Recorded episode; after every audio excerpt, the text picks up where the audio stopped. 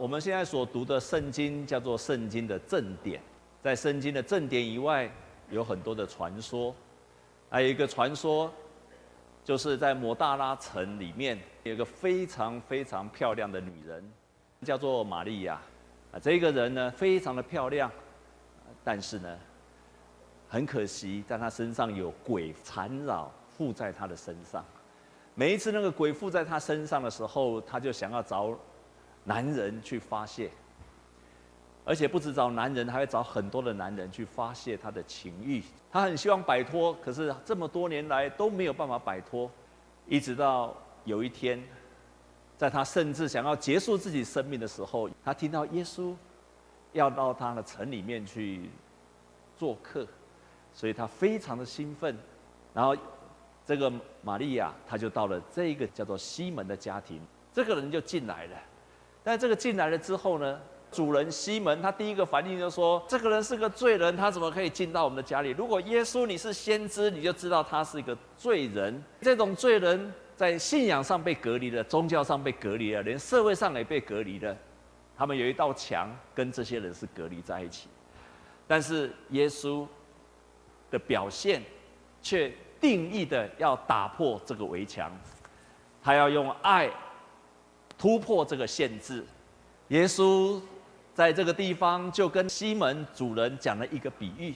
他说有一个人欠了五两银子，另外一个欠了五十两，都欠同一个主人。这两个人都没有能力偿还，但是主人都跟他说都不用还了。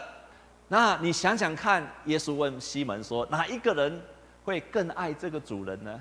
西门当然很聪明，他就说是那个欠得多的人。耶稣就说，那么也是一样。哪一个人多得到赦免的人，这个人所得到的爱就更大。赦免跟免债在希腊文都是用同一个字。耶稣就这样子跟他宣告：这个人犯了罪，所以上帝要赦免他。我相信在座各位弟兄姐妹，你大概不是这个妓女。我看大家都是很善良的公民，你也大概很少做坏事。我们常常不是需要被赦免。可是我们却常常需要去赦免人。有一本书叫做《宽恕才能够忘记》，在这本书里面，常常提到三种事情，我们需要去宽恕、去赦免别人。他说，第一种就是当你被人家伤害了，不管他是有意，不管他是无意，你被伤害了，你是受害者，你需要学习赦免。第二种，他说，当你遭受到不公平的痛苦的时候。可能在一家公司，有人对这个比较好，对你比较不好，你要学习赦免。然后他提到第三种人，就是当我被人入骨的伤害，比方说我被冒犯、被轻视、被背叛、被不忠，我失望了，或者我们常常说的很简单，叫做玻璃心的人，这一种人需要学习赦免。也许你不是坏蛋，你不需要被赦免。可是你却常常是是一个玻璃心的人，觉得自己被冒犯了，被侵犯了，你需要学习赦免。今天这个道理对你很重要，超级重要的，重要的不得了。为什么？特别这种事情常常发生，不是在远方，而就在你的身边。最亲密的人，往往是什么？伤害我们最深的人。我曾经在台南有一个姐妹，这个姐妹离婚好像快要二十年了，她的前夫外遇，他们就分开了。分开之后，我就问她说，她后来信了耶稣，我就带领她认罪悔改。那那时候我就问她一个问题：哎，你有没有心中还没有不能够饶恕的人？她说没有。然后就问她说：啊，你饶恕你前夫吗？她说我早就饶恕了，我早就忘记了，我早就没有在想他的事情了，没有问题，我早就饶恕了。突然这时候圣灵感动我的心。我就问他说：“那你愿不愿意祝福你的前夫？”他马上回答说：“免讲了。”从这一个姐妹的反应，我终于通了一件事情。很多的人都供：“啊，我早就忘了，我早就忘了，我已经不不不管他了。”可是我常常问他说：“不然你祝福他？”他祝福不出来。哦，这是很好的检视的标准。你可以想想看，你可不可以祝福那个曾经伤害你的人？这个是最好的标准。非常好的标准，所以常常很多人跟我说没有啦，没有啦，啊，牧师，我早就忘了。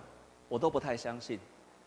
确实他是说实话，他以为他忘记了，事实上他没有忘记。很多亲密的人往往是伤害我们的人，常常我们的家人就在我们身边的人，我们以为跟他没有什么问题，可是，在生活当中许多有意无意的当中，他却常常成为我们心中很深的伤害。耶稣破了这个障碍，耶稣成为我们爱的榜样。耶稣做的第一件事情就是赦免了他，不定他的罪。当这个妇人进来的时候，所有的人就开始定他的罪。这个人是一个罪人，这个是上帝所弃绝的人。这个人不应该在我们社会，不更不应该在我的家里面。可是耶稣不定他的罪。耶稣跟西门这个主人的价值观不一样，一个是定罪，耶稣是要赦免人的罪；一个人是要把上帝的爱跟这个人隔绝，耶稣希望他能够经历到上帝的慈爱。所以耶稣很棒的一点，他不定人的罪。不做假设性的，自己认为对的去定人家的罪。第二，耶稣很棒的，他看见了人心中的渴望。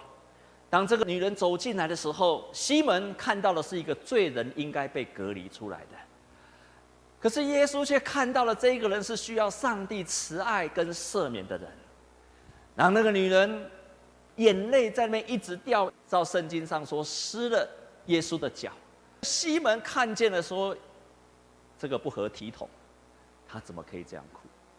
可是耶稣看见了，是这个人他渴望生命被拯救的需要，看见这个女人心中迫切的需要跟渴望，他看见这个人不管时间、不管场合、不管一切，渴望得到释放的内心。这个女人当她把那个香膏打破的时候，膏在耶稣的。脚上的时候，可能这个西门心中想：这么贵的香油为什么要打破呢？拿去卖给人，然后去赈济穷人，不是很好吗？可是耶稣看见了这个人对上帝、对耶稣是何等的爱。耶稣所看见的，跟这个西门所看见的截然不同，因为他看见了人心中的渴望。看见人心中的渴望，就能够打破爱的限制，不会被人的表象所限制住了。不止这个样子，耶稣看见了人心中的无力，他即使很想要改变他的人生，但是他没有力量。所以耶稣看见了人心中即使有很大的渴望，仍然需要上帝的帮助。耶稣给我们最大的赦免，常常是。带来一个新的眼光，你会开始用新的眼光去看别人，看到那些伤害我们的人。你以前觉得他伤害你的人，他坏死了，可是你新的眼光会看到他是非常软弱又没有力量的。在座的弟兄姐妹，你有没有听过为什么狗特别会咬人？受伤的狗特别会咬人。你看到那个象为什么常常踩死人？被虐待的象。就会做这些动作。当你有这种新的眼光的时候，你会带来新的感受。这个感受就是，你知道他的伤害，他之所以这样伤害，并不是因为你所引起的。于是你就开始知道这个人，当有这种新的感受出来的时候，你对这个人的怨恨就离你而去了。如果你不肯饶恕的时候，常常有一句话说的蛮毒的。就是你在喝毒药，然后咒诅别人死掉，最后死的常常是你自己。可是当你愿意饶恕了，你就不需要再喝那个毒药，你就释放了。你释放了、饶恕了，不表示你要跟他和好，他的人生怎么样，从此以后跟你没有关系的。这个就好像什么，在旧约当中很美好的形容。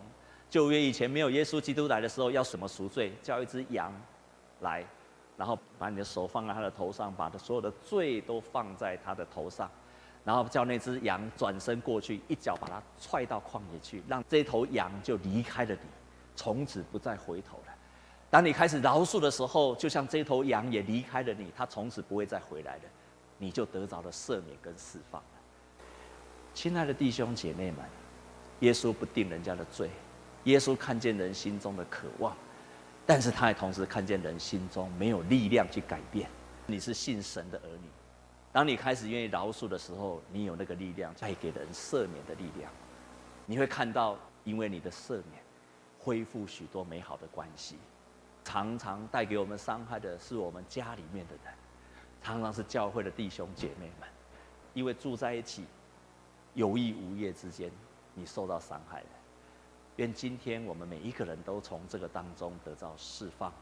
你一定有赦免的能力，你一定有赦免的能力，不管多久。现在也许很难，可是当你愿意觉知的时候，你发现那个力量就出来了，那个情感就出来了，新的想法就出来了。